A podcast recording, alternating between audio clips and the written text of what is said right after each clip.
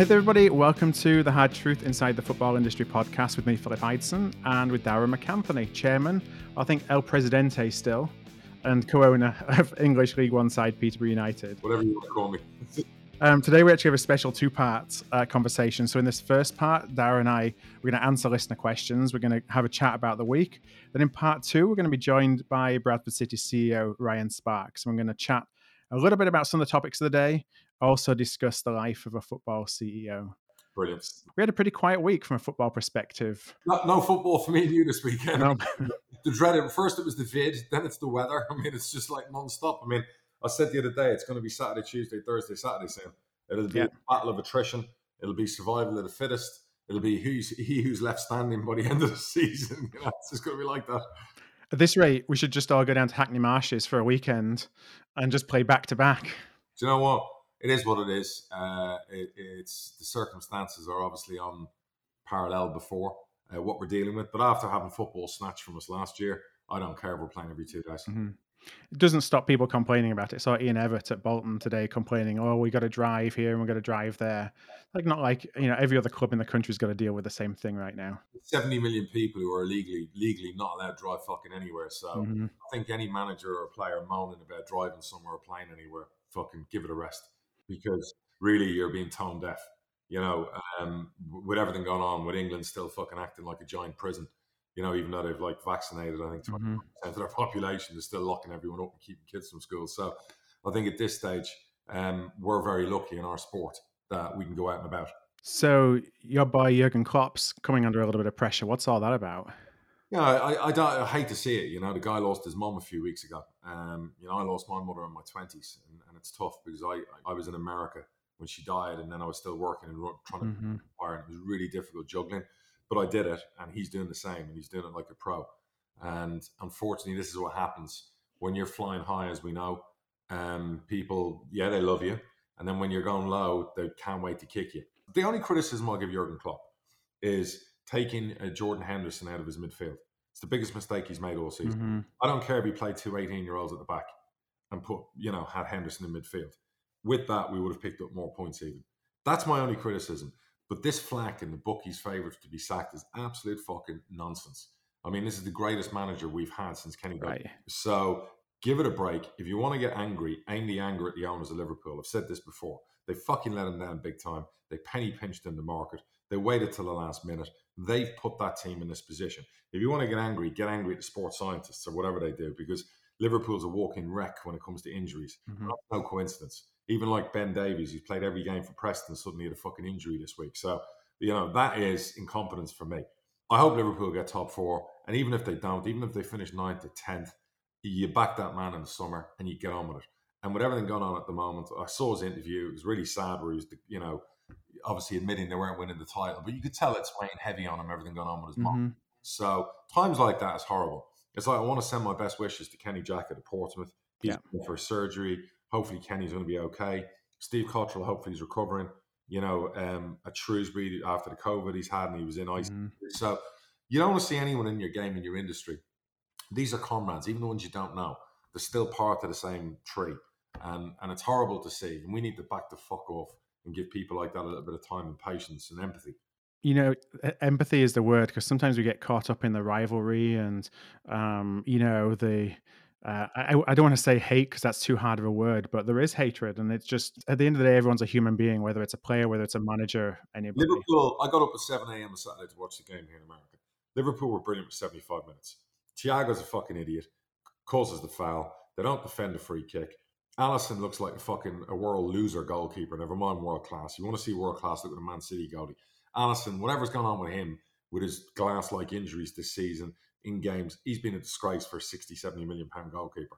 What he did to that young centre back on Saturday, fucking lunacy.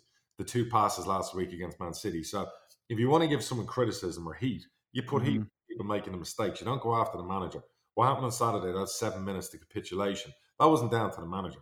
That was down to player incompetence. And unfortunately, in football, players can let you down and they can win things for you. That's just the way it works. And when you're in a rut and things are going against you, shit like that keeps happening but they will play their way out of it. Mm-hmm.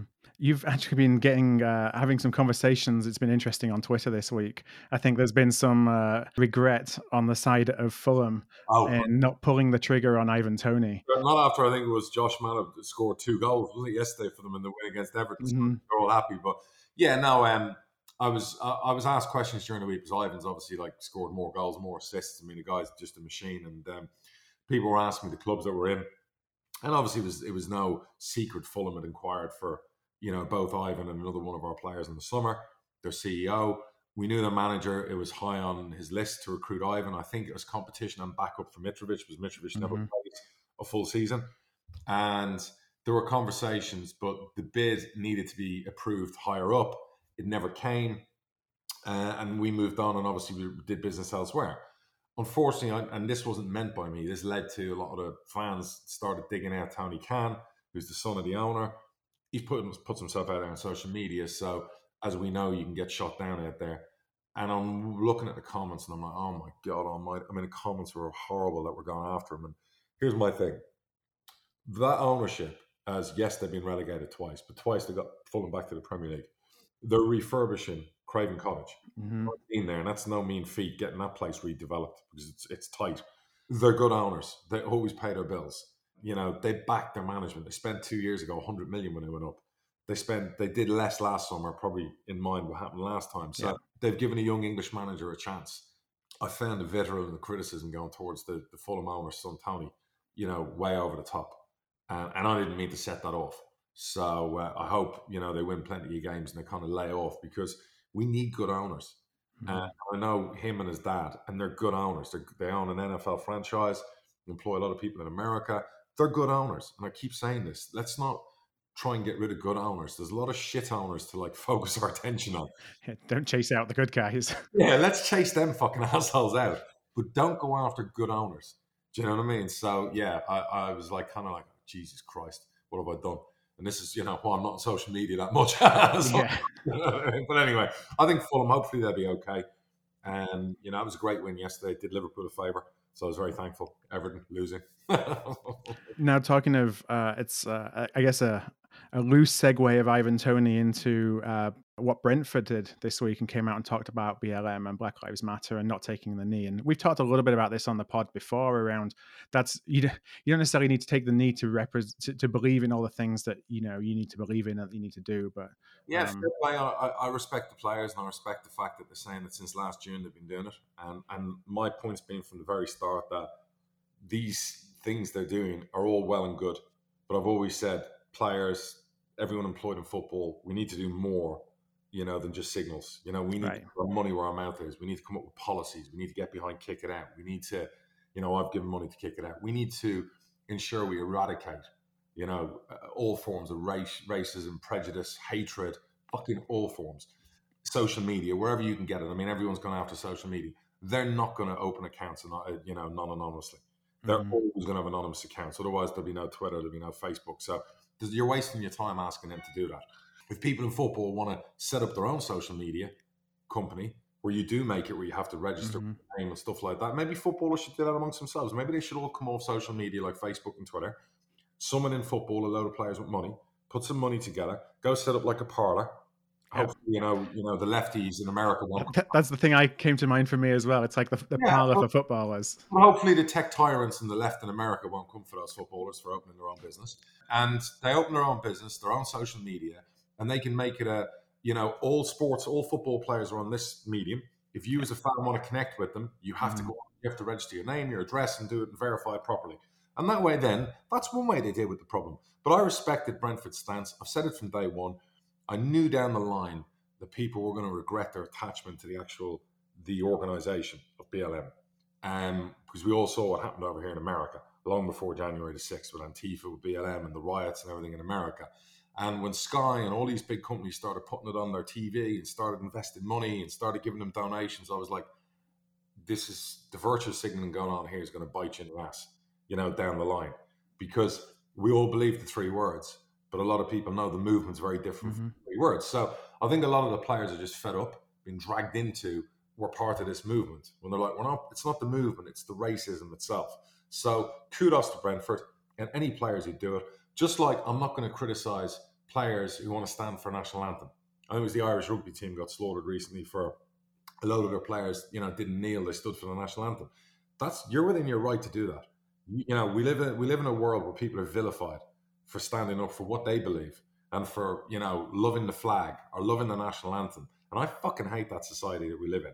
That mm-hmm. people go out and call racists for not basically taking a knee. So that is down to the individual, and you respect them if they do it, and you respect the person who takes a different approach. I've always felt that way and kudos to Brentford and other clubs that will probably do the same. Now, I wanted to move on to something that you you hinted on Twitter last week that you're going to share some thoughts, and I guess it's from a question that you had on Twitter about up and coming managers that you're seeing. So, put you on the spot. What are some up and coming managers that you're uh, you know keeping tabs on these days? You only have to go down and see certain managers the way they play, what they've done. Like I'll give you an example: the Rochdale manager. Even though Rochdale struggled, you would look at him as a young manager who plays great football. Their score lines are fucking mental. you know, in a good, you know, 4 4, 5 4, 3 2. The thing about his teams that you watch, and, and it would be a sign of a good manager, is you look at the way they play, the goals they score, and the fact that they could be 3 0 down and come back and draw the game. Mm-hmm. They are dangerous teams. They play without fear. He has young players. He sold a young player at the Man City on deadline day. So Rochdale have always had a good reputation developing. So he's an up and comer, in my opinion. Even if he got sacked, I still think there's something there, ingredients wise, to work with yeah. to set his team out the right way. You look at obviously um, the Cheltenham manager, the Newport manager, the jobs they've done mm-hmm. League Two, you know, with the budgets they have. You would look at the Crewe manager, the Crewe manager with the young players he's put together the last two years, three years, four years, and he's had promotion and he's made a very successful team this year. You know, they're top 10 League One with the budget they have. They've sold two of their best players in January. Again, great manager, Artell, I believe his name is. Mm-hmm. Um, who else can I look at there in League One? Um, I think Ryan Lowe's done an unbelievable job at Plymouth. Yeah. No, it won't be long before he gets an opportunity. Um, you say young manager, he's only been a manager three years. He's already won the League Two title. He's won a promotion. He's now in League One and he's doing really well. He's fighting all the odds. Who's at the top of uh, non-league? Forget about Gary Johnson, the Torquay. We know Gas. You know that's what he does. He can go and get any team out of non-league. He's brilliant. Right. But up and coming manager wise, who else is there up there in second and third place? Sutton United in second, Hartlepool, Stockport, Notts County, yeah, Altrincham, yeah, Wrexham, Eastleigh. There you go. So you know, again, you would look at and analyze some of those teams and how they play. You would look at their managers. Some of them have got experienced managers in there, so they wouldn't be young and up and coming. But there's definitely a list of four or five I've already got. That mm. manager got recruited by someone else. Who do we be going for? Another thing a lot of people tend to go down the route of now they look at academies in the Premier League. You know, your Steve Coopers of the world, your Critchleys of Blackpool of the world, who are doing jobs at bigger Premier League clubs. Mm-hmm. Think, well, maybe they'd be good if we pluck them and put them in football league environment. That can go two ways. It can be really successful, or it can be a fucking disaster because they've never managed a club. They've never been a first team coach. They've always yeah. dealt with young, young players. So again, you're going into a dressing room dealing with egos. You know, dealing with various players. You know, you only have to look at League Two um, and you look at three of the top six in League Two, and you think, Christ, you know, those clubs, low budgets, doing very well. Um, so that, that's where I would be with if I had to go out there and recruit. Obviously, you know, I'd make a call to Eddie Howe for sure, but I doubt he'd want to drop down to League One. yeah. We've got our own as well, you know, coaching talent within our club. So, you, you know, you, you, you always look at it, you know, and go, where do you go shopping for a manager? a good manager. And some people have said, would you get a foreign manager? And I've always said, I'm not sure about that until we're in the championship. You know, I'm not sure foreign managers in League One and League Two. Mm, you know, I'm kind of a bit like that with it. Well, it's interesting, like as you look, what does success look like? You know, because for a supporter, you're kind of clamoring for, well, if you're going to drop down a division or a club, and I use this um, not to demean any club, but when you look at them and say, hey, maybe they don't come from a smaller club than my club, and you know, I want someone therefore who's been ultra successful, and you go and you bring somebody in that on the face of it doesn't have the points on the board, you're obviously looking at something different, and that's something that perhaps a supporter doesn't see. Well, I've just mentioned about the Rochdale manager. You know, they're in, they're in the bottom six in League One, so you go, well, why would anyone recruit him? But what I'm saying is, you look past that. You look at football. You look at the recruitment. You look at what he's dealing with with a 900 grand wage budget. You look at they're entertaining, they score goals, and then you think what could he do with a budget? What could he do with better players? They're all the things I look at. Like I've always said, like my manager's fantastic. It's always amazed me, you know, bigger clubs, even ones trying to get out of League One. haven't tried to recruit him. You know, with his record of promotions, his style of football, his team's always been up there trying to get promoted. Do you know what I mean? So I don't know what goes through some owners' heads when they're going to recruit. Maybe they leave it to the CEO. We'll speak to obviously Ryan later in the segment about, you know, how Bradford are doing it or what they're going to do in the summer. Mm-hmm. Some some owners are, are run by agents. So the agent, I know for a fact, there's agents who bring managers to clubs, and then you end up with seven, eight of their players and they're stable. You know, yeah. that to me is like that can't happen, and that goes on too much in football. So there's a good mix at the moment, and then you got your your dinosaurs per se, who your older managers who are still doing it, and and some of them I respect the hell out of. Steve Evans, who we're playing, mm-hmm. his team never know when they're beaten. Um, hopefully, we're not in that situation on Tuesday when we play them, but very tough to always play against. They'll beat anyone in any league, and you see that even with Gillingham. Then you got Keith Hill, who's now doing mm-hmm. at Tranmere, isn't he? Yeah, and doing quite well there after a rough spell at Bolton. Well, and, and but that's Keith Hill. I've yeah. always rated him as a manager. Um, who else you got in there? You got some, you know, um, Steve Cotterill's gone into Shrewsbury. We mentioned him earlier, and fuck me, they're beating everyone in sight. Mm-hmm. obviously, Karl Robinson's doing well at Oxford. You know, they won 12 out of 13. And then the one manager I said to you before, Darren Moore, I'm astonished. You know, nobody in the championship has tried to nick him off Donny. Because if you look at the, what he's been dealt with every time, he, you know, he's been at Doncaster two years. They sold John Marquis last year. They sold Ben Whiteman this year. He's never moaned about it. They probably have a really low budget in comparison to previous years.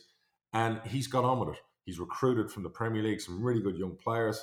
And he's a no fuss, no nonsense manager. And we speak about minority managers and whatever else. Mm-hmm. You look at the job he's done, he definitely would deserve, and Donny fans won't like this, a really good championship job. I'm really happy to see Jimmy Floyd Hasselbaink. I love Jimmy. He's yeah. gone into Burton and he's made Burton really tough to beat. Mm-hmm. I think they beat Hull last week. Um, so again, we're seeing some good managers lose their jobs. I think I saw today on Twitter it was it was wrong before that Darrell Clarke's even gone from Walsall today. Oh really? I hadn't seen that. We lost two managers from League One last week. Mm-hmm. Northampton and who else got sacked? There was Northampton and one other one.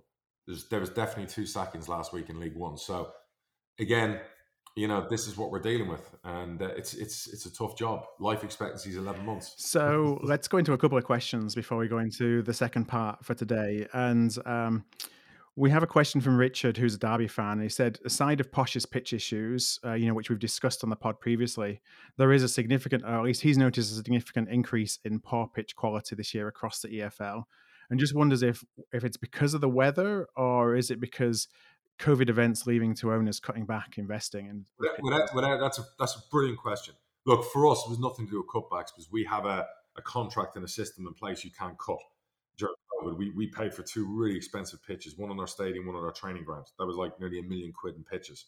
Ours was a fucking disaster to do with water pipes, so we never cut anything. In fact, we've had to spend more because of the issues. But there is no doubt in my mind, had we, for example, really struggled financially, didn't have that top pitch, it was a normal pitch. Would I have cut 40% of the money we spent on pitches, training ground, everything? Absolutely. And you mm-hmm. can't, anyone in League One or League Two has done that. Because, like I keep saying to you, we have no income. So, the one thing when you have no income, what do you tend to do? You look at your costs and you want to drop them down.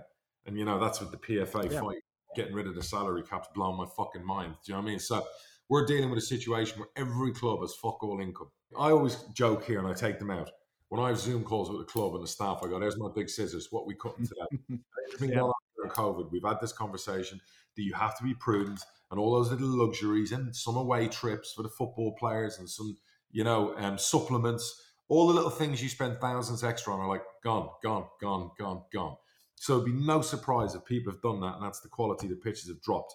You know, we spend hundreds of thousands on our training ground on our main pitch every year. These are things you're always going to look at the bottom line. Because when you go to your your P and L, you're going to look at the big figures on those outgoings. It's never the small ones. You always tend to 1st mm-hmm. of all you highlight the big ones: wages, you know, transfer fees, signing yeah. fees, agents fees, pitch costs, electricity. You know, all those big costs. You start going bang, bang, bang. How do I slice and dice that down? So, no doubt, great question. He's absolutely right. I think you know, um, from my perspective as well, before learning a little bit more about the ins and the outs of a football club, you know, you look at the pitch and you don't really realize how much investment goes in because you know it looks like, well, you know, the, a bit of seed, get the roller out, a bit of mowing, and jobs are good. And it's not only that. If you have a training ground like us where you've got four or five pitches, you know, you've got to understand the company you use deals with it all. Mm-hmm. and you've no idea how it, it, it's an expensive thing. It's not just cutting the grass, you know, and throwing a sprinkler on it. Over the years, I've had to put irrigation into our main ground. I've had to spend 80 grand in irrigation on our training ground because we had to bring out hoses from the old school to try and water the pitches. Mm-hmm. And you get, to dig under and put proper irrigation in. That shit's not cheap. it's crazy. So I have a question from Michael, who is a posh fan, um, and it's about insurance when you're buying and selling players, but in the context of when you buy a player, and we've talked about before about you know you're paying in a series of installments. Yeah. What would happen if a buying club went into administration further down the line? As long as they're not out of business, mm-hmm. you know, if they're an EFL club, we still get the money. Because yeah. all, all debts to footballers and football clubs that are kind of like they're secured, they're guaranteed, you get paid. So if, if a club owed us 200 grand and they went out of they went into administration, they're slicing and dicing and doing deals. They can't do that to us. They've got to pass. Yeah, all, all football debts are uh, the top of the list, aren't they? What you can do is you can renegotiate. So, for example, we did it during COVID. We had fees due to big championship clubs, mm-hmm. and we went to them when COVID first struck and said, "Hey, you know, we're due to pay 300 grand in May or June. You know, cut us some slack. Can we pay it in four installments over four yeah. months instead to help our cash flow? It's not yeah. because we were out of money. It's because with everything going on with COVID and all our bills to pay, it was the prudent step. I had Barry make calls. We had some clubs like Bristol City who were fucking brilliant who agreed straight away to restructure like payments. And that was mm-hmm. like a godsend. And then we had other clubs I'm going to mention in the Premier League who said no.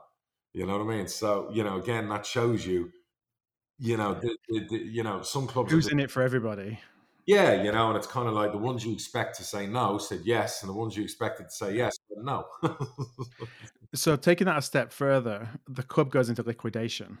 Do you have any any recourse if it's and you know, let's say Bury, you've sold a player to Bury, you're due hundred grand from Bury, and now they're liquidated. Yeah, but Bury had um, there was money with the EFL that was going to be out to Bury, and I think that was settled in football debt. Mm-hmm. So I'm not sure if it's a large amount of money, you know, you could get caught. But it's very rare a football league club goes into pure liquidation and out mm-hmm. of it. I think we've had one in 20 years. Yeah. So, you know, that's the chance you take when you do deals with clubs. All right. Well, we're going to leave the questions there for this week. We're going to be back at the other side of the break when we bring in Ryan Sparks, CEO of Bradford City. And brilliant. And before we go, don't forget hardtruthbusiness.com, the subscriber network, business network, business pod coming out soon. You guys need to subscribe. We're flying. This is launching. Get on this. Email Phil at contact at hardtruthfootball.com for all of us. If you go to hardtruthbusiness.com, there you can leave your details. And we recorded the first one last week. So it's just a matter of us getting everything up and running yep. with the web page so that we can uh, hit that go button. Oh, and if you're looking to sponsor the uh, the business pod as well, we're open to that and sponsor packages. We're going to have mm. private people who are subscribing to it it's going to be good to endorse your product. Get on that, contact us on the website. Thank you. We'll see you after the break. All right. Thanks, everyone. Hi there, everybody, and welcome back to The Hard Truth Inside the Football Industry podcast. And we joined today uh, in part two by Ryan Sparks. Ryan is the CEO of Bradford City, and I'm going to try not to make this into a conversation for the next 30 to 45 minutes just about Bradford City, because uh, Darragh might have something to say about that. But welcome to the show, Ryan. Thanks for having me, Phil, and of course, Darragh. So I guess it would be remiss, and you know, I hate to start here by saying youngest CEO of a professional football club because I don't believe that's a label that you know it doesn't really mean anything. But it it's still from a contextual perspective for those who don't know about you and know about Bradford City. So I wonder if you could speak a little bit about you know your journey to kind of become the CEO of Bradford City at such a young age. Well, first of all, I'm only just the youngest chief exec. I've ruined uh, David Sharpe's title. I think he's about three, three months out from me, uh, the, the, Mansfield chief exec. So, but me and David get on well, but he's not much of a friend these days. Um, yeah, it's well, it's been an interesting route. You know, I joined the club 2018 on the back of um, yeah, the summer of madness, which mm-hmm. uh, ultimately placed us back in League Two with Championship manager style recruiting um, spending 4.1 million, losing two, going down on the lowest points tally the club's carried since the Prem, and the highest budget since it's carried since 2004, maybe. So yeah, that was the cataclysmic shambles I walked into. But you know, I'd, I'd been around the block a little bit for 29. You know, I was part of Bradford Bulls. Um, sadly, on the wrong side of it, saw the the administrations So I was kind of built for it. You know, I knew I knew it was going to be a dark period, but I, I wasn't really fearful of it. Julian Rhodes came back in, previously owned the club, steadied the ship. I didn't trust that situation at all. Now we're very close friends. It's amazing how things work out. My trust levels were low, but I saw the reality. Was very honest with me.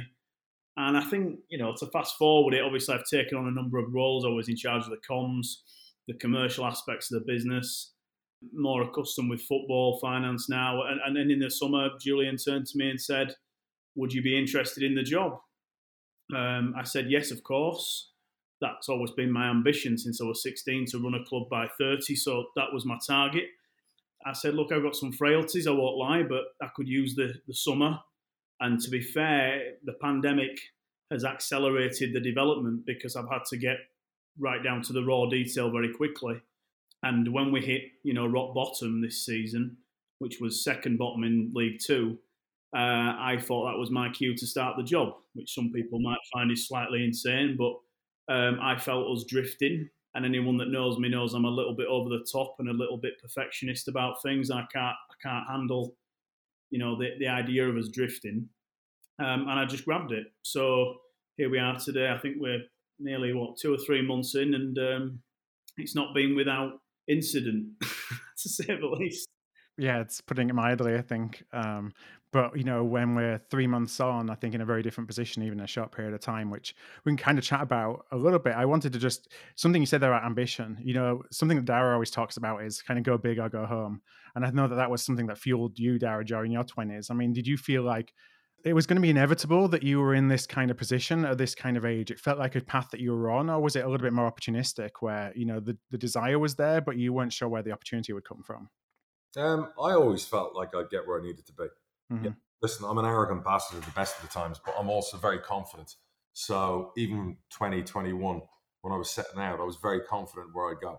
And you know, whether it was being a millionaire at 25, whether it was owning a sports franchise at 30, look those weren't surprises to me, and I don't want that to sound conceited. It was expected. The bumps along the way, they were surprises, and they definitely weren't fucking expected. But you know, that's life. And um, Ryan said it there himself. Look, the goal is I want to be a CEO by thirty. So okay, if I get it at thirty-one, I'm a year out. I'm okay. I've reached for the stars, fallen short a little bit, but I've got what I wanted in the end. So he's done it before thirty. He's coming at rock bottom, and that's the best time probably to go in when the shit's hit the fucking fan, everyone's pretty much given up. The white flags are out. There's really only one way to go. Yes, you can drop into non-league, but but there is only one way to go. You know, if you go in with a plan, if you go in with transparency and honesty, and I think he's done that, and, and the fans have taken to him, and and call it how it is and say it how it is. And like I, I like what he said when he interviewed for the job. I've got frailties. There's nothing wrong, and I've said this in the business pod. There's nothing wrong with admitting that there are things you have to improve and learn. You know, you're not going to be the finished article in your 20s as a CEO of a football fucking club. Not a chance. You know, you're going to get scars along the way. You're going to get bruises. You're going to get bumps, and you're going to learn. But you're definitely not going to be ready for it. Um, but if anything, this is going to prepare them for what's ahead. So, you know, I like hearing things like that, you know, and, and, and the real test will be, and I always say, show me the color of your shit, is when the shit really hits the fan, you know, to see how you react to that. So the last few months have been good, Ryan. I presume you've enjoyed it. The football's been okay. You've been doing well on the field. The fans are probably with you. It's again when it turns, and it does in football. Like, mm. This. It does for everyone, even Liverpool. You're going to lose four or five games, and that's when you hold, keep your cool. Yeah, and that and that's for me a massive part of it. I've always said, you know, you don't get too up and you don't get too down, and, and I've always believed that. So you know, you can imagine the shit I took the day I got the job was uh, like no shit you've ever seen, and I hope I never see it again. You know, it was pretty, it was pretty shit. I didn't really give two shits about it to be honest, because I didn't, I didn't want to be deterred by that. In fact, it probably inspired me to kick straight on. I think my family were a little bit hurt about it because they they're cut from a different cloth, and I can understand that. Wow, was the response from my other half when I got through the door. What a day! But I knew that was coming. I'm not the sexy article that everyone wanted, and uh, but I didn't really care. You know, I just think if if you believe in what you can do and you set you set you set your stall out and follow it, um, I've always believed that if you level out your principles and you go in a direction, people eventually will will probably follow you if you're going in the right one and they can sort of see it and believe it with you. And, it, and it's tricky. There's no magic money tree or anything like that. But what I'm trying to show is that you don't necessarily need one either. You, there, there are some things you can do that can immediately inject some adrenaline that was required and then a bit of belief in, in a different way. You know, we've restructured very quickly. Obviously, Stuart McCall's departure, in comes Mark Trueman with Conor Sellars, and I bring in a recruitment director, and all of a sudden the game changes and we start to go back to smart recruitment rather than silly recruitment. We get assets in the building. Um, I'm already excited about next season, and I haven't been excited about a next season involved at Bradford City since I joined the place. You know, it's about momentum. We've got it. You don't get momentum or luck or whatever you want to call the fancy word just by crossing them and going, let's see what happens. That's not where it comes from. It's not where the club got its success from before either. It's it's sort of dedicated, focused pathway towards an end goal. And as Darragh's touched on, I'm well and truly mindful of the diversions, the roadblocks. They're going to come. I will get called. I see you next Tuesday again. There's no doubt about it, and I'm cool with that as well. If I can achieve one thing here, it'll be that two or three results isn't a crisis. Two or three isn't. It's just a blip on the way to where we need to get to. And and as long as people can relax in that and not panic, um, then fair enough. You know, I mean, in recent days, I've been accused of panicking about the National League, have I not? And you know what? I was concerned about the National League because our direction of travel was frightening. Um, but, we, but we have we've addressed that. I mean, it's a strange situation because Mark and Conor have been in interim charge for nearly two months now, but we've only played four games. So I think they're as frustrated as anybody because they're just like, can we just get this season going? You know, when I stood on the field the other day, which resembled Bradford Ice Rink, um, and we had the game off. And then yesterday, there's a fire at, in a floodlight at Oxford. You're thinking, what is this season about? It's like someone doesn't want it to happen, you know. Um, but I think we'll get there, you know, in the end. You know, there's something you said about um, you know, three games doesn't mean disaster, and three games losing three isn't a panic, and winning three, you know, doesn't necessarily mean that you're going to go up as champions. Yeah, I think something you mentioned there about having something bigger to believe in I think that for any football supporter, you know, you're kind of willing to take the peaks and the troughs if you see that the general um, direction of travel is the way that you want to go, and and that's something we've we've not necessarily had for a long time at Bradford, certainly. Yeah, well, I think it's not just the direction of travel because I think the direction of travel prior to the last, not Julian Rhodes, the previous chief executive, or won't waste my time talking about. That direction of travel wasn't a direction that was a direction but wasn't even communicated and then it became obvious that it was a shambles. But i think the one prior was a clear direction uh, perhaps it could have been communicated harder. I think that if fans think you're doing it with them know that you're doing it with them which i want to do and i've said that publicly um, as long as that communication line's there and, and, and you know things like even things like this you know people can I'm, I'm here i'm now i can be talked to i'm very approachable you know, I, if a fan ever has a problem, I always say, "Well, just pop down. You know where I am. You know what box I sit in on a on a week to week." And I think that's the key, really. You know, it's more about. I sat with our associate directors uh, last Saturday, and we had a conversation. And some of the questions were, so, were, were, were questions that I didn't expect. It were like a small fans forum, to be honest. And and I kind of after I said to one of them, "How come it was so passionate? Like, where's that come from?" And they said, well, that's the first time anyone sat with them for four and a half years and talked to them about their club. And I was like, wow, fair enough. You know, so it, it's just a little reminder, you know, I'm probably quite fortunate that I, I come from a school of public relations, so to speak, and my career was based on comms and crisis management comms, you know, really, if I'm honest. So I can see when people feel that they need to talk, I get there quicker. So I try to answer the questions before they get asked is, is kind of my style, and it served me quite well as that. And obviously, you can appreciate it's been frustrating for me, not in regards to Julian Rhodes, but working behind the previous regime, if you like.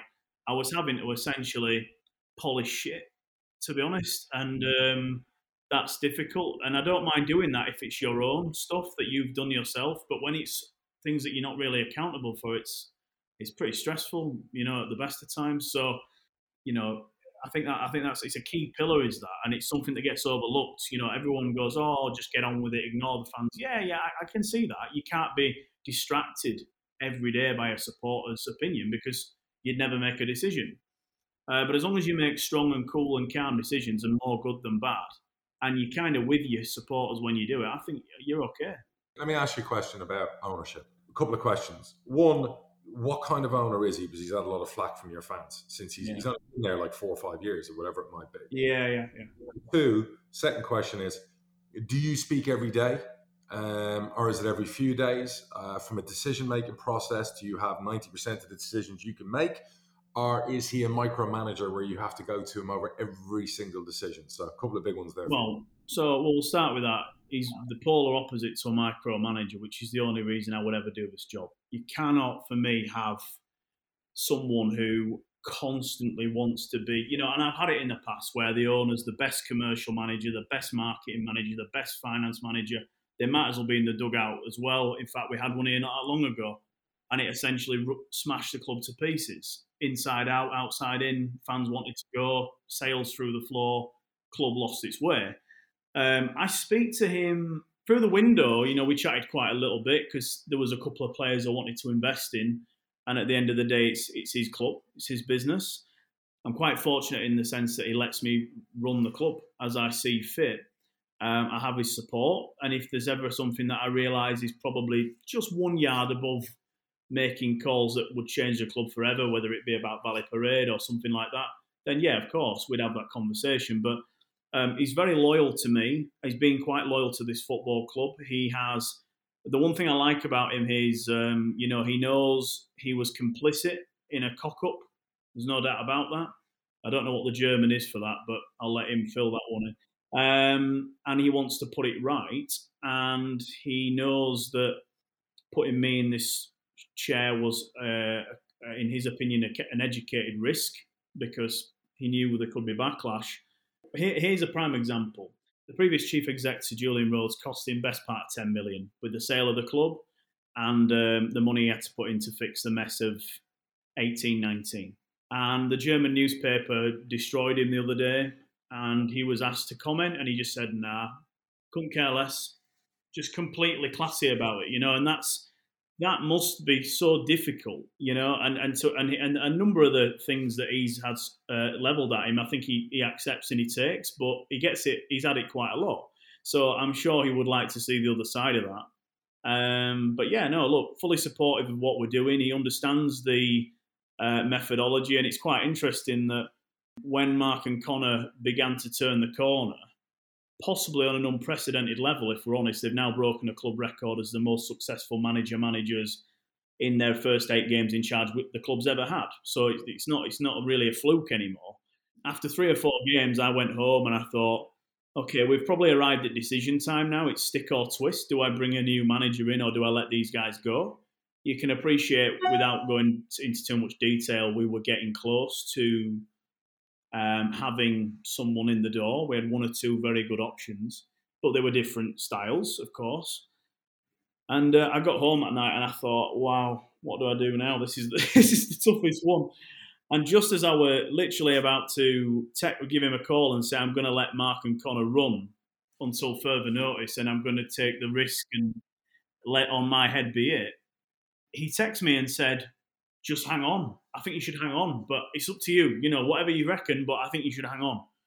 And that's that to me was it was it was weird timing, but I enjoyed it because I thought it's nice that he's in my corner. There's no, you know, and we're doing it together, and that's the main thing. And it's tough because he's had a rough ride of it, and he's had some probably some fair criticism which he'd accept, and he's probably had some stuff that's a bit too far, and Darry, you'll probably see it yourself. I don't know. I, I, see it. I saw it from. I've seen it from games over the weekend of teams that are dipping. You know, sack the ball, sack the manager, sack everybody. I mean, my God. I've been in it 15 years, and you know, bar social media, you know, a couple of trolls. I've always said to the fans, look, you want me out, you'll show me. I'll move on. I'll do yeah. No problem at all. But I've been in it long enough to know trolls don't bother me. Um, you know, fans vote with their feet if we lose 20% of our fans in the gates, I know I'm the problem. So, yeah, yeah, yeah. yeah. I'll walk. But I think I've been, whether it's fluky or lucky, 15 years without really major fan issues. I've been just very blessed because I've seen the abuse some owners get. I've yeah. seen bring their families to a game. You know, they can't, you know, that must be horrific when you're paying the bills. I, I saw I, I, saw the Pompey owner, who's probably quite close to you guys in the states. Yeah, in absolute dogs abuse when they started the season. I'm like, my God, I would just chuck the keys in. Or like he was putting, I think, 700 grand a month in, which okay, maybe some of that's his fault, so he probably takes it on the chin. But he's literally flushing it in just to keep the lights on, and they want him gone. And it's like, wow, be careful what you wish for. Yeah, look, listen, it's one of them for me. I, I we have a good relationship. We talk at the minute. I probably talk to every two or three days. It might be the odd text, call, the odd Zoom. It would have been nice for him to get over, but he just he can't at the minute. Um, I'm sure he'll be here next season when we're playing or behind with fans. Fingers crossed. But yeah, no, and it's good, and, he, and he's really approachable and all that, and that's the main thing. And sometimes if I say like maybe a push back on something or pull, that, that we can push and pull, and we've got a good relationship where there's there's trust, so there's no issues, you know, and that's that's really important. If I don't have to walk in here every day with that kind of shadow over me or the cloud above me, thinking now what's coming. And I've had that with owners in the past where it completely demotivates people, you know. And if I become demotivated by something like that, you can't lead your staff to anything better, really. No. Let me ask you the next uh, important question. If your management duo have that run, and they'll have that run eventually, because every everyone who goes into management knows they get back eventually, because that's just football. Um, you know, Darren Ferguson was two months into the job. Barry Fry walks in the office and goes, "Listen, you know you're going to get sacked eventually." I think he won eight games. And the manager's like, "What are you talking about?" He goes, "Your dad will tell you. Every fucking manager has one guarantee in life: they're going to get sacked." So this dream pair of yours, let's say you don't keep them in the summer. Let's say it comes to the stage where it gets a bit rocky. Um, what approach are you taking for management? Or what what approach in recruitment are you considering you haven't really done this before? You're a virgin to the whole thing. You know, who are you going out and getting? Are you getting someone young? Are you getting someone old? Are you getting someone in you know middle of the ground? Are you getting a previous legend back again? What are you doing at the football club? Well, I, th- I think I, I, have always believed that you're in a position where if you allow the manager to be essentially the chief executive and they go off and say, I'll do the recruitment, leave me to it, well, that's, you know, it might be a quiet few weeks for you, your life gets a bit easier, but as soon as the manager's gone and the, the, cat, the pin's pulled out, the whole thing folds like a deck of cards. And I've seen it too many times. You know, um, every manager I've seen here come in pretty much. You know, they've had big summers, big spends, or whatever. And then they go, and the next guy goes, Well, I don't want that. It's not my kind of team. It don't really work. So I think it requires a change up in general. I, I, listen, I'll go as far as saying this. I want Mark and Conor to succeed. I think everybody in Bradford does at the moment. They're our guys. They're from within.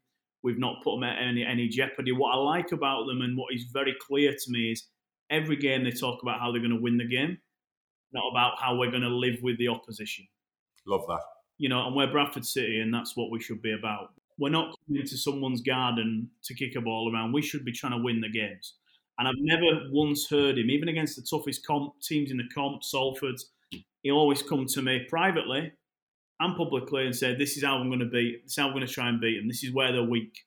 And the effort they put in, the hours they put in, the analysis, it's so refreshing that it's it's it's provided a quandary, but a quandary that I'm not fearful of because I, I, I, we all want them to win. I want them to be, you know, I want them to get there, and and they do it. They're in the right track. But one thing it has done, and having Lee Turnbull in the building as our recruitment director, and we've created a bit of a technical board, and you know, around deadline day, we were able to say yes and no to people. There is a certain player in this division who's joined a club in this division that you know we didn't want to sign, and it was off the back of conversations. You know, in the past that wouldn't have happened. There's a youthfulness about it, but I'm not ageist because if I was, I wouldn't be sat here. So, you know, it, it's refreshing and it's going to be interesting to see how it pans out. To answer your question, Darragh, I, I, I am of an opinion that I would like a manager who will adapt to a, a, a direction that involves sensible, common sense, but very strategic and clear recruitment you know, absolute nail the recruitment. This league, salary cap, no salary cap, which I'm sure we're going to get into, is about recruitment. This team, this club has won in the past by nailing its recruitment. And when Phil was here, Phil might have been more of an old school manager, but he had a recruitment man in the building They spent hours on it. They met players. They did player profiling. They checked it. Every position had an idea, a look and feel. And, and, and, and it's about having the characters coming through the door. Now, what Mark and Conor have done, again, a massive doff for the hat to them, is they come in, they've educated themselves about the division, but wide open to opinion. You know, they're interested in what Lee's got to say. They're interested on how much money I think we can spend on that player. They've got their analysis working night and day, looking at players now for the summer, and they might not even be the managers. And that, and that to me is where we're at. So I would certainly want to continue down a path which is, um, and, and I won't lie to you, the managers that we spoke to about this job, the ones that were dealed in and out of the negotiations, were the ones that were open to that element of change and that and that vision for it because it just hasn't worked. And you know I've always kind of lived by Einstein's definition of insanity. And if you do the same things over and over again trust me it's not going to happen. So um, we do have to change up. We need some, we've got new blood in the building off the field and on it. And that fresh feel has lifted the fan base. I've seen that it's lifted our commercial partners they're going, wow, I, I'm, I want to be in this. What you, what's going on? Something's happening at your club again. I'm in. And when it comes down to pounds and pence and budgets, you need them in. So um, I wouldn't do it for the effect of that, but for me, you know, I take the, the the, the lessons that I took from my last rugby league club. A lot of people, when I joined the club, it was a laughing stock. Myself and the chief executive worked closely, and we built a strategy which then fed into the recruitment we signed players that are going north, not south. At the very least, they were going east or west, and they come in the building. They want to win the league. You sign a player that's going south. He don't want to go to League One because he's going to be unemployed.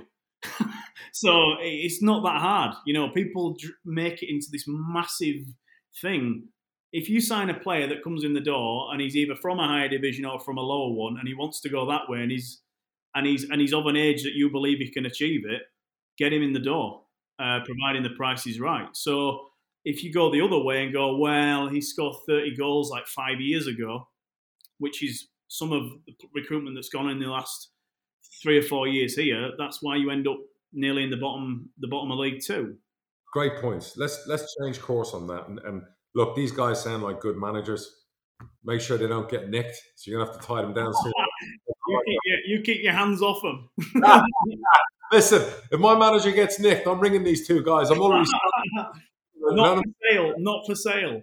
They sound like they're on non-contract month to month. So that'd be a cheap recruitment. Anyway, joking aside, um, let's uh, let's talk about salary cap. So obviously, you know, COVID comes. COVID takes away all our income. Me and you spoke about trying to do invisible budgets for next year, which you can't. And with within all this pandemic and all the money that we're not making, and we've got no income, the PFA decide to go to court, fuck off the salary cap at a time where none of us have any money. And we as the EFL obviously lose. I don't think we're going to appeal it, but it sounds of it. I don't know if I'm wrong on that. But the reality is, I like the salary cap. I thought it was the right thing at the right time of what's going on. What's your thought, man? I thought it was the possibly the right thing at the wrong time. I found it difficult that we were in the middle of a pandemic. Clubs didn't know their ass from their elbow, and it was all about driving through a cap. Uh, I've worked under salary caps before. This was the one that this lacks so much uh, in terms of intellect. It is such a naff salary cap anyway. Um, it's beyond it's beyond belief. It's literally just fill it up and sign some kids. There's your salary cap. Um, nonsense cap. Um, I don't really understand why we have to have a cap because my salary cap at Bradford is the one that I can afford in the budget. And if I want to go a bit higher, I try and flog a player or do well in a cup or knock on the owner's door and see which one works best. So I can I can run a salary cap by just not killing the club. So I don't understand why we need rules to protect to stop people from going nuts. That's the bit I don't get, but maybe that's chief exec Viona. Maybe I shouldn't say that. Let me but, jump in. The reason you need a salary cap, you mentioned about half an hour ago, you spent the worst amount of money in League One. You went championship yeah. bonanza. Your club ended up the worst points fucking tally ever relegated. You ended up at the bottom of League fucking two. If there's ever a message of what you need a salary cap, to stop that incompetence. Yeah, that that's that is that is the key point. If you have got that person there who's gonna do that, then fair enough. Yeah, because you're safeguarding the future. Now, so for me, so for me on the cap, real simple. I would have possibly voted for one that was slightly higher. Um, what scared the living hell out of me was there were, I think, two votes in it for League Two not to go to a 1.25 cap. Now, 1.25 with your medical and your agent's fees in, and your national insurance and your bonuses, you're spending eight to 900 grand on player wages tops. I don't actually think you can build a squad for 800 grand in this division that can keep you in the division. It would have been, and here's my overriding point, because this is the thing that no one ever talks about. In the summer, I asked one question. It was my first meeting with the EFL, and I just wanted to know what the broadcast impact was of the season being curtailed. So, how did it affect Sky Sports? Rick Parry said massively, and essentially, we have got a massive problem on our hands. So then I, I link that back to the salary cap because if you take rugby league as an example, and it's the only one I can use as an example because I was uh, in it. As a young boy, I grew up watching the Bulls. They had all the best players in the world and smashed the salary cap to pieces because there wasn't one. Then the cap comes in. Forget what happened to the Bulls. It's not really point, the relevant point. The attendance figures down. Okay, the superstars stay in Australia. The Kiwis stay in Australia the Aussies stay in Australia. No one wants to come here, all, all, other than your washed up players. The attendances come down, the broadcast deal comes down, the game follows. My view was that League One and League Two, if I was Sky and I'm looking at an 800 grand Bradford City squad and a 1.5 million pound Peterborough United squad or whatever, the 2.5, I'd just say, you know what, we're not right bothered about League One, League Two. Let's just dump that. We'll just go with a champ in the Prem and by the way, we don't want any of the TV money to run through to them divisions. So then, then I'll t- for me, the biggest sponsor in sport is your biggest sponsor is your broadcaster. If you can't provide anything of a, a relevant, sexy box office product, forget it. You know, we've got to remember we are in an entertainment business. We're a bums on seats business. I think you can do it in a sustainable way. But if you're telling me I can't bring a box office player to Bradford to put a thousand on the gate or make people get excited in any way, shape, or form, I'm not sure it's right for me, you know. And and and and it can be done sustainably, but everybody forgets about the biggest paymaster in the game. So okay, it's not a problem now, but in 2026, when that TV deal comes up, has League One and League Two got the same value when the spend is down? The guys at Salford can't sign cool players. And then the other thing with the cap, which floored it really for me, was the fact that I could go run Stockport, and I know on deadline day we were bidding for players with Stockport, with Boreham Wood, and we're in the mix. You know, from a financial perspective, not because uh, we didn't have the money, but we were going to break the salary cap. you know, and, and that's the thing. And I guess here's the big thing about the cap. To put it in, it needed to be agreed, need to be done with the PFA, which was never going to happen because that's like turkeys voting for Christmas. And if they had done that in the correct way, maybe like the championship, 18 month project, let's look at it, let's study it, let's work on it, I would have voted for it all day long, and so would our owner, no problem. But the way it was crowbarred in, and then to have it scrapped after the January window, I mean, there's moving the goalposts and there's changing the rules. I've been a part of some farcical situations in professional sport, but when that one came down the line and the EFL spun it that they'd been challenged by in arbitration, you mean you've been sued and you've lost? You know, the PFA showed the player power is well, it's alive and kicking. And it does worry about how powerful that EFL member vote is. I don't know what Darragh thinks of that, but I sat back and thought, so what was the point in the last six months then? You know, in terms of we've put this in, we've made decisions on people's futures players have made decisions on their own futures with us. Um, you know, you've got budget one, which is now in a bin somewhere because it was a salary cap budget. It's gone. I don't, you know what, Darragh? To be honest with you, I don't disagree with it. I just think people need to be aware of all the facts. And the thing about the broadcast deal and the the true value of the game that was just left. They didn't give a damn about that. I think they were trying to show the government that they can get financial control in the game, maybe for a bailout. Well, the bailout never came. So I don't even know what the objectives were. I take your point entirely. If a cap had been here in 1819, we'd probably now be in League One or the Championship.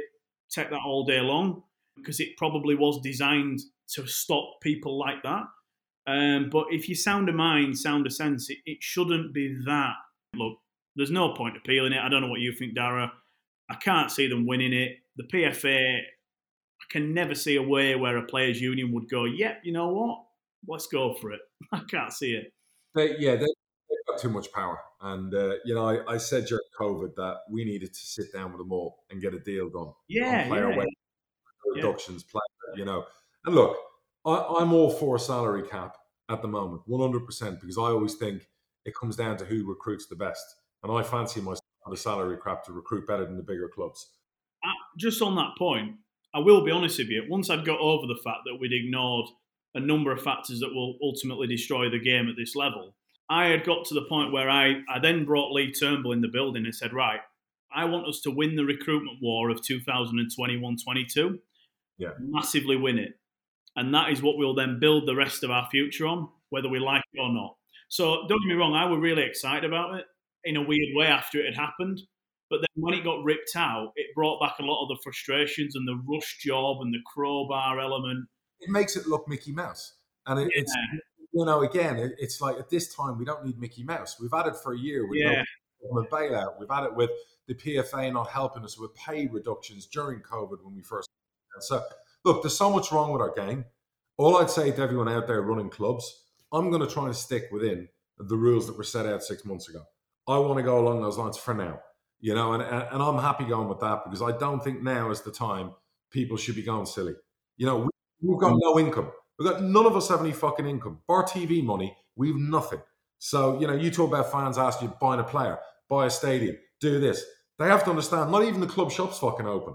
I mean, nothing. nothing. Our, our, our, income streams right now, and I don't know about yours, Darragh, uh, follow, which we're eternally grateful for, but it's. Shite. It's shit. There's not enough money. It's shit. It's shit. well, it's not. It's not the same as see. It's not the same as ticket revenue. Yeah, there's no doubt. But it's it's it's better than it was. And but we are down to our bare bones. Uh, we're we're burning money every month. We're bur- we're burning through the cash. Fans need to understand. This is how it's so indicative of results. Bradford, as an example, is a giant in League Two. With the run you're on at the moment, you would have preset your budget last summer. Say COVID wasn't around. And your budget would have said 15,000 average fans, blah, blah, blah, blah, blah, 12,000 season ticket holders, 4,000 on the day payers, da, da, da. This current unbeaten run, you would have been getting 18, 19,000. Yeah, yeah, would, yeah. All that excess money would generated would have been used in January for an extra little transfer fund to bring that extra player in. Yeah, yeah. Don't have, P- Peterborough's third in League One. Right now, we would have budgeted for 6,000 fans. We'd have been up at 9,000 average right now. That extra million quid we would have generated in games because of how well we've done this season. People get that. Spot on. You spot on. And, and, and another thing that I've said about you know Mark and Conor, I've seen some managers come here home and away who've had decent receptions. Probably some have deserved it, some of them haven't. Yeah. These two guys deserve a standing ovation, even if it ends next week. And you, you know, I, I feel for them because when they come out here, if we had this eighteen thousand in here, which undoubtedly in my mind, even on a Tuesday night after everything we've been through, I think there'd be 15, 16,000 in here going absolutely batshit crazy, um, providing we go in front. Um, yeah. Mark and Conor would get what they deserve. Correct. And that, that kind of kills me a little bit. They, they deserve that more than anyone for the success, which is strange because we're 20th in the league, but you have to contextualise that. And we've got about 50 games in hand, I think. Um, and that's the bit that no one sees. The beer, we haven't sold a pint in this stadium since February. We've not sold a shirt in that shop since maybe three months ago on a Saturday when we opened it for 10 minutes. Um, we're down to the bare bones. We've not cooked a meal. With the, the boardroom's not been open once this season.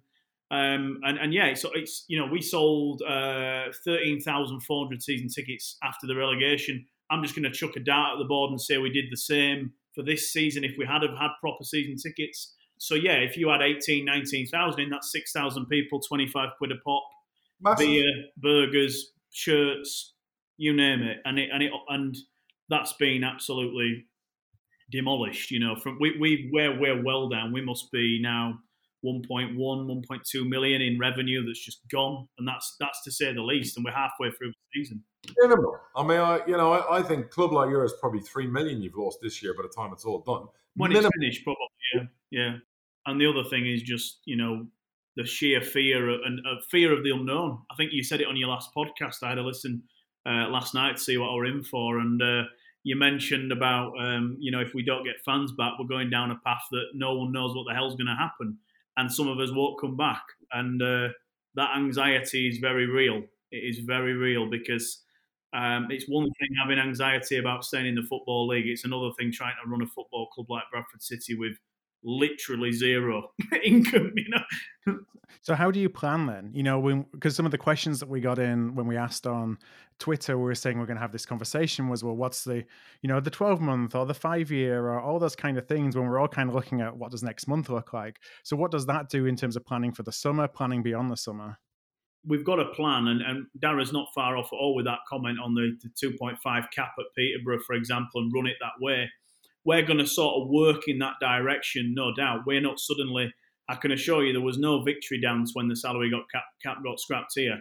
I was absolutely pissed off about the fact we'd spent six months talking crap about a null and void project. That's my big beef with it, and i have made that clear to the EFL, and and now no one's got a word to say about it. We're all sat there stunned and wasting time or whatever. You know, for, from our perspective, budget wise, you know, we've we've got a budget for a few different scenarios planning in the long term, you know, our long term vision's clear. We want to get to a point where we've got assets on the field, we've got a few assets off the field. We're working on that because when this club's booming in the right direction, it's a it's, it's a money making. It can make money, you know, and it and it can run itself, which is really great. It's a, it's a good asset to be involved in. Um, but in the short term, you know, we will plan for as normal.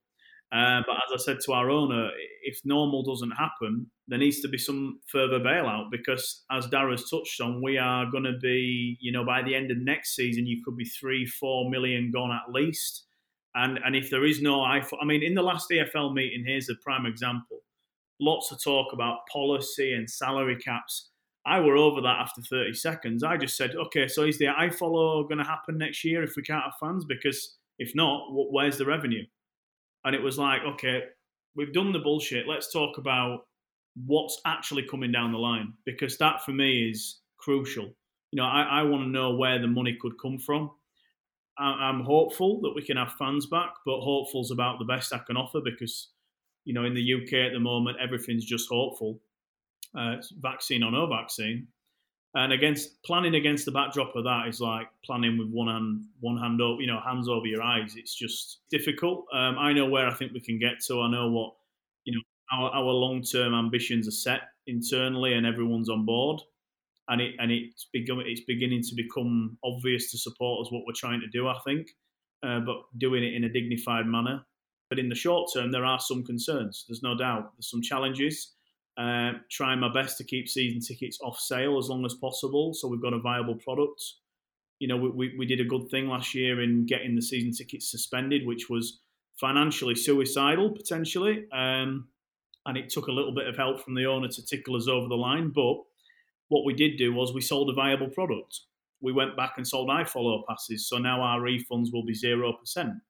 Other clubs in this division not only are they facing financial problems, they're probably about to go and beg to their fans for mercy. Uh, please don't ask for a refund because you'll finish us off. There's no doubt about that. If if we refunded our season tickets now, I might as well lock the door on, lock the door on the way out. I'd be the last one. So uh, yeah, that it's it is a tough one. Um, so we do we need to know where we stand, and it's so hard for the EFL to even tell you because no one really knows. So it's tough. It's tough. This is a tough situation. There's no doubt. Phil, you want to um, you want to try out some of the Bradford fans' questions? The question is: Is the recruitment and cash generation model of buying youngsters and selling for profit, much like what Darragh does at Peterborough, is that kind of a model that you're looking to replicate at Bradford? Over the last 10 years, you know, we've done 9 million in player sales and, and those players were purchased for nothing, which is one way of doing it. Um, you know, in, in January, we've, we've, we've, we've probably opened the door on what our strategy is. We've signed uh, players, and I wouldn't want to discuss the transfer fees. I think that's between us and them. But they were all, in my opinion, excellent pieces of business, particularly uh, you know in terms of future. Uh, Vernam Crankshaw very exciting, and Canavan and Rowe are assets in their own right. They're assets for us on the field, and I think they'll have big, big impacts for us. Let me make notes of these names for next summer. yeah. Keep away from them. Keep away. Um, but you know, you can also see we've we've done that. You know, since I took over, we we, we signed Reece on a four year contract, Reece Staunton, mm. and we signed Finn Cousin Dawson on a three and a half, both eighteen years of age. I think the style of recruitment. We, I'm not a Brexit fan by any stretch of the imagination, but Brexit's going to help. You see Max Watters going over to Cardiff for 1.3 million. You know, I'm, I'm pretty well versed in the GBE visa model and the situation. So what that essentially means is it's a point scoring system. If no longer will a team like Cardiff be, able to head over to Germany's second division or France's second or get an academy player from Barcelona because they won't qualify for a visa.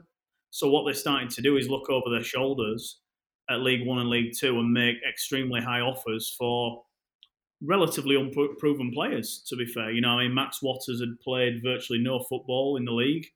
Um, and then he, he scored 16, 17 goals for Crawley, and I believe it was 1.3 million Cardiff have paid for him with add-ons, um, which obviously excites me slightly because one, it, it, tells you that that pathway is well and truly alive, and it can be done in many different ways. So Max wasn't a young kid; he was a player that was kicking around in the non-leagues, had a little time at Doncaster, didn't really work out. I think he was at Kings Lynn. All of a sudden, he can't stop scoring for Crawley Town since he's left, I think they've lost every game apart from the Leeds game. So again, you don't want that effect. But we are trying to provide, give ourselves assets on the field, and not designed to get you out of trouble in any way, just to simply add value to what we've got. And, and should we ever need or want to create transfer funds, we can do it in a sort of natural way, you know, and, and almost, um, well, quite free, quite literally player trade. You know, we. It's interesting that um, that 18-19 season, there were players brought to the club for six figures, massive six-figure contracts, and they've left the club for nothing.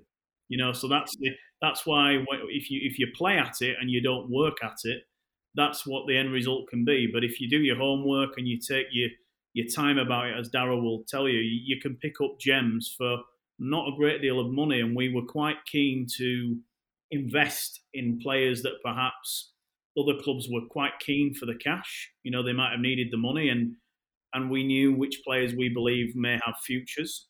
We battled hard for Charles Vernam and um, and Danny Rowe and Canavan and and of course uh, Oliver Crankshaw, particularly the two on deadline day. We were in a real fight with other clubs, but we were able to lure them with our sort of vision, what we are, who we are, and what this club can be. And I'm afraid there are some clubs perhaps that cannot be what we would think we can be. And and it was good to see both Charles and Ollie score on the debut. Well, it's about having assets in the building, isn't it? And appreciating assets as opposed to some of those yeah. players that, you know, I won't mention names, but they come in and, and you said before, those that maybe have scored goals, they've scored goals in the past. And, uh, you know, but they're kind of at the tail end of their career. I mean, if you, you can come in and you can make an impact, and that's one way that you get value out of them. But if they don't have an impact, then it's just a depreciating asset and it's ultimately a waste of money. Whereas at least you're increasing your chances if you're looking at the younger end because you're going to have something that's got value, whether that value is with you and it's uh, generated with you because we're going up the leagues, or whether it's, you know, we don't, but we're able to sell them on. So you, you just kind of being able to reinvest back in the business. Yeah. And you, you look at Reece Staunton, I think he's played like 20 plus EFL games. He's 18 years old.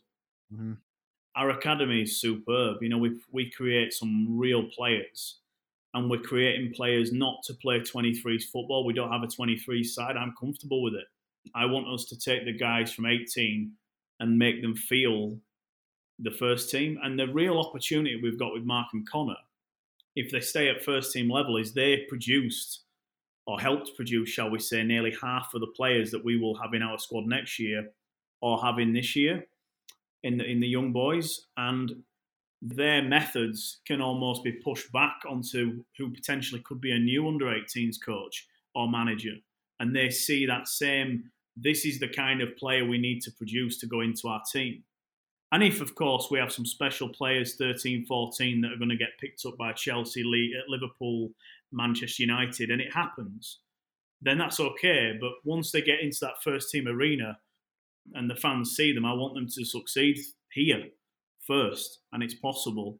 We're pretty happy with it, with it, with the kind of model that we're working on. It's a slight change for us culturally, um, but in the same breath, it's not. It's just You know, we're modernising it. And one thing that the salary cap perhaps has done is it might no longer, but it has provided a reality check to players from an earnings perspective.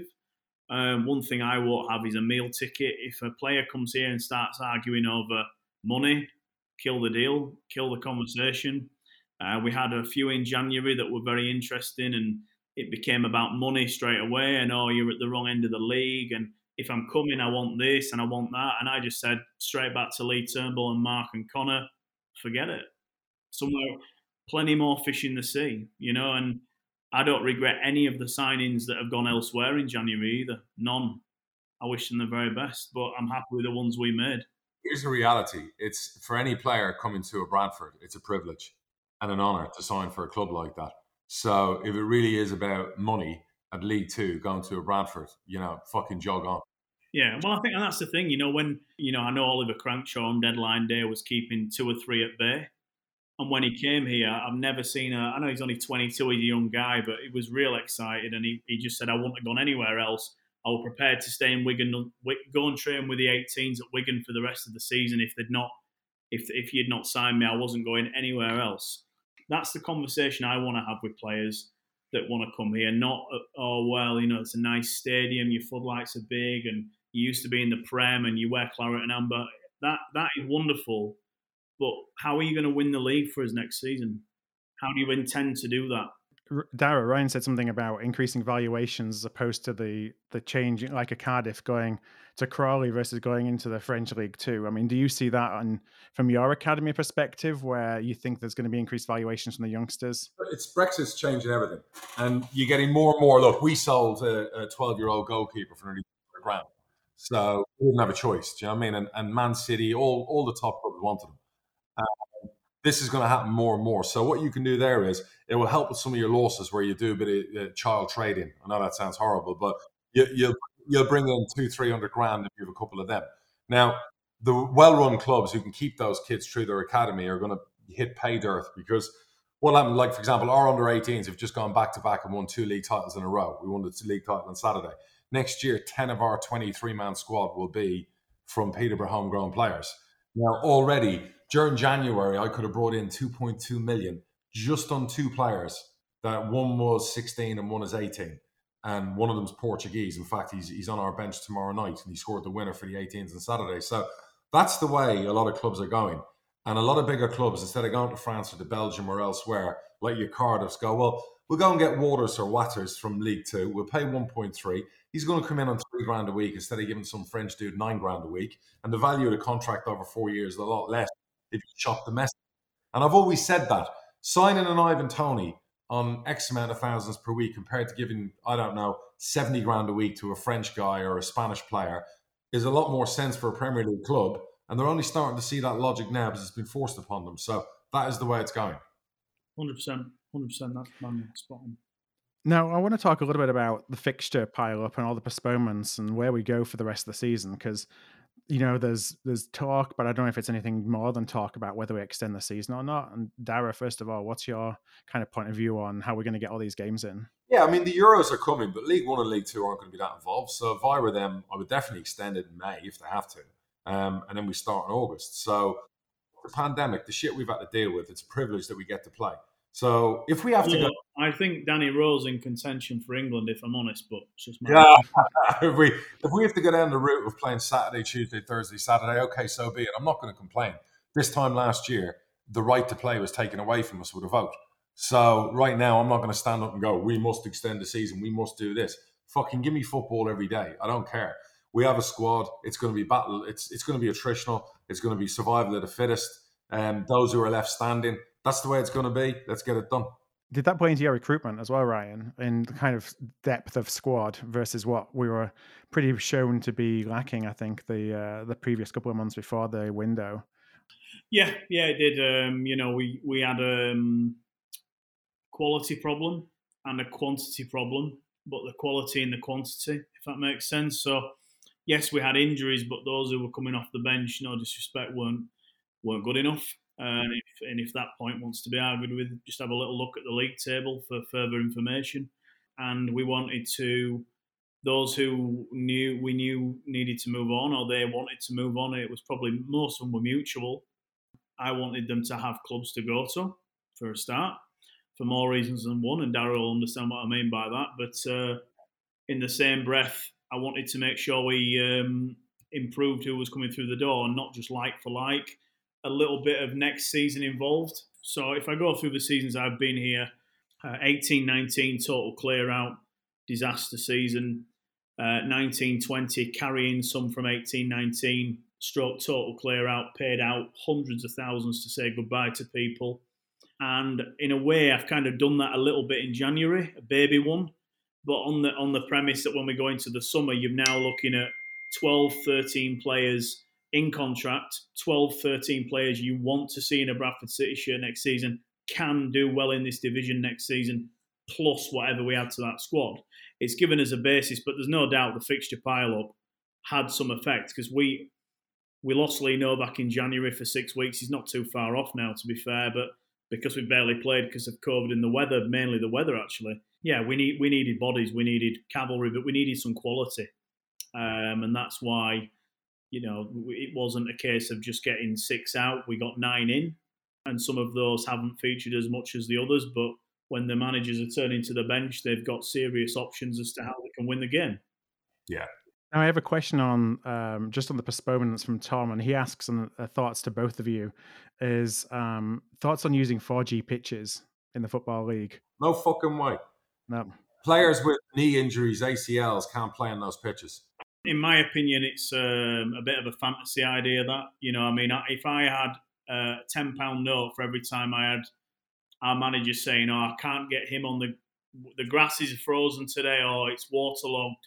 we're going to train on the 4G, but X, Y, Z, A, B, C are not going to be involved. Correct. The first thing that I goes through my mind is, oh my God. So that means they're going to be undercooked. Maybe not. Um, but then I hear other things like, well, we've we've left him, him, and him out of training this week because he got a knock the other week. He's got the old ACL injury. We don't want to aggravate it. We're petrified. So um, for me, again, something I've seen, believe it or not, in rugby, an actual 4G eye pitch in Super League. Unbelievable. The injuries, the burns, which no one even thinks about off the floor. Um, it's all right training on it when you're kicking plastic cones and whatever, and you've got free kicks made out of plastic, but uh, free kick defenses made out of plastic um, cutouts. But when you're running around and you're trying to win matches, it, you're going to go a little bit further. extra ten percent. It's it's it's it's really dangerous. It really is. And there is a place for 4G pitches. There's no doubt about it. They're very helpful for us when the pitches are frozen or whatever. We can do shape on them. We can walk through. Uh, from what I understand from our management, but I certainly would not want to see a 4G pitch at Valley Parade. So I know we're coming up on time. I got a couple more uh, quicker questions. One is um, for both of you again: thoughts on furloughing players that are no longer in manager plans, like we've seen at Barrow and uh, at Chesterfield? It shouldn't be done, obviously. However, however, we've got a government in the UK that has absolutely chopped all our income capabilities. We have no income. They're not. They're giving the arts billions. They're giving rugby, other industries millions. They've given us sweet fuck all because they go back to the Premier League. So if the government still want to play that game with us, us from earning money, and they're offering a furlough system, have at it and take as much off the government as you can get. So that's the other way I feel. But the government have opened that up, and rightly fucking so, they should get burned for it if clubs are doing it. So I've got no problem with anyone taking money from the government at this time because they are not helping our industry. They've dismissed us as fucking irrelevant, in my opinion. I wouldn't do it here. I would have um, parted company with the player first, perhaps, um, mainly because I wouldn't want it to linger. I, you know, I'm quite, uh, from my understanding, you know, dressing room harmony, harmony is really important, um, and I want the best, most elite players who want to win in the squad all the time.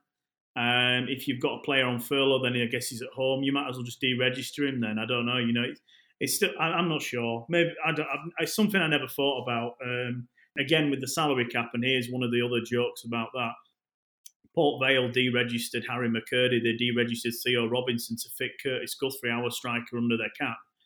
I considered it on deadline day about one of our players. Um, and, and, and, and, and, I, and I couldn't believe we were even thinking about having to do that. But then to uh, those players, I don't even know if they're still registered, which is another hilarious point in itself. It's crazy. And uh, but no, no, look, it, it, like Darragh said, it, it's there. I'm afraid if you leave the system there, clubs will use it. I don't think they're breaking the law. It's probably immoral, but it's probably the tip of the iceberg, isn't it, on what's immoral in, in, in sport. Immoral is telling somebody you can't earn a, a, any income as a business. That's yeah, awesome. Well, I mean, uh, yeah, yeah, and and so it's it's one of them. Yeah, I, I can see why they've done it because I guess it's cheaper than paying them off, you know, and they may have sat a player down and said, "Look, we're going to furlough you. You need to find a new club." And I can assure you, there weren't many clubs looking to sign players in January, even below us, above us, whatever. Um, so maybe some people just fell foul of it in the end. Maybe. So I have one last question for you, Ryan, and that this is more related to Bradford. You know, we've obviously had some up and ups and downs over the last few months. Uh, you talked about being second bottom in League Two, and now going on the run that we've been on which, you know, from a positional perspective, I think we're 20th, but we've got a bunch of games in hand. You know, what's your focus for the rest of the year? Is the focus, let's just make sure we're safe and get some momentum and build? Or is there a true, you know, this, us supporters always look at um, you know start adding six points automatically for the games in hand and start saying well you know what at that point we're only three points off the playoffs you know, what's the realistic goal for the rest well, of the season?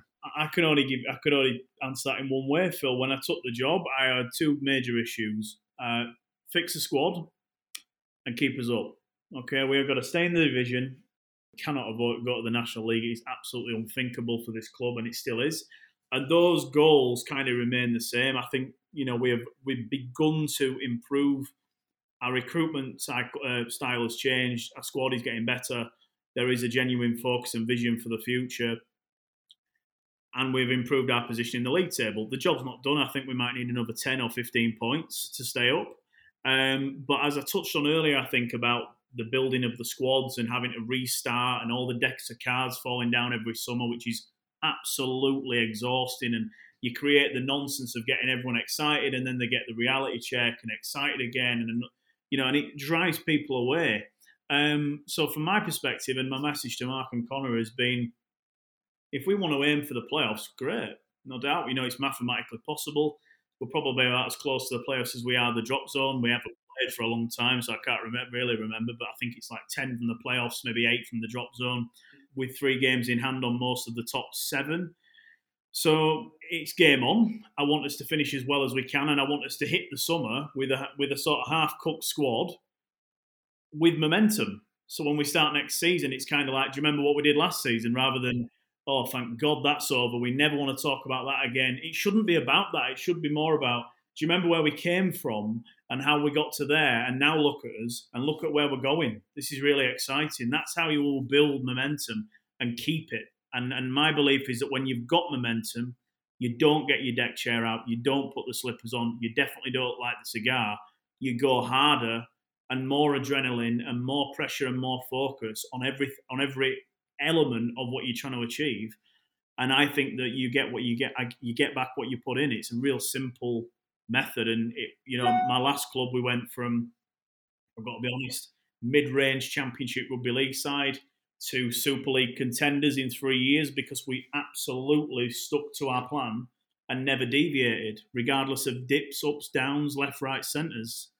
Um, it's a different game. It's a different level, but the, it, all the same techniques apply. Um, and it's not just you know on the pitch. There are going to be off the field. There'll be further appointments probably in the summer in the backroom staff. We're going to improve and strengthen and reshape um, to give ourselves every chance. But I don't want to do it on a on a one shot chuck a dart at a ball. Like, it's not going to work, you know. And it might take a bit longer, but as long as it's sustained and it's and it's gradual and people can see that sort of I think people talk about Bantam's progressivism you know it's an old phrase if they can see that then I'm I'm, I'm you know they'll be on board and I guess my last question um, for Darry, you've you've had a lot of highs, you've had a lot of lows, you know, the ups and the downs, and we've talked a lot, a lot about it being a bit of a cycle. You know, how do you approach the lows? Like, how do you manage? Because bumps will happen. So, just any thoughts or advice you have on like just staying the kind of uh, course. Listen to Ryan for an hour. I think he's built for handling that, so I don't think there's any issue whatsoever. Uh, don't let your family get bothered by social media. Get them to stay away from it. Um, I'd give you is stay on it even when you're getting harassed. Because if you're on it when you win, you've got to be on it when you lose. Don't go hiding like other people have to do with clubs. Like, oh, great, we're winning. Look at me, I'm on social media. Fucking deal with it both ways. I tend to leave it till Monday. I don't go on on a if we win. I don't go on if we lose. I address it on Monday. Eventually, you'll probably get to do the same. Um, but you're built for this. You're fine. You seem to have good people around you there. You're building a nice little team with your recruitment manager, your two managers that you've got. Um, you've got the backing of the owner. The fans are definitely giving you time because the results have picked up and you're new. Just be transparent with the fans. Tell the truth. Don't bullshit them. You know, if it's bad, tell them it's bad. If it's good, tell them, hey, look, this is optimism. This is good. We want a promotion run. Um, don't ever try and bullshit football fans because they smell it, it. And the minute they can pull that on you all the time and that trust is lost, that's when you have issues. You know, I wish you well. You're going to do great. And, uh, you know, I'm sure you have a good end to the season and it'll be exciting for Bradford fans for next year because that's a, it's, it's a massive football club and it's fucking nonsense. It's in League Two. So, you, you know, by the sounds of it, it won't be from uh, which is a credit to you, Ryan. And, and, thanks for coming on today, buddy.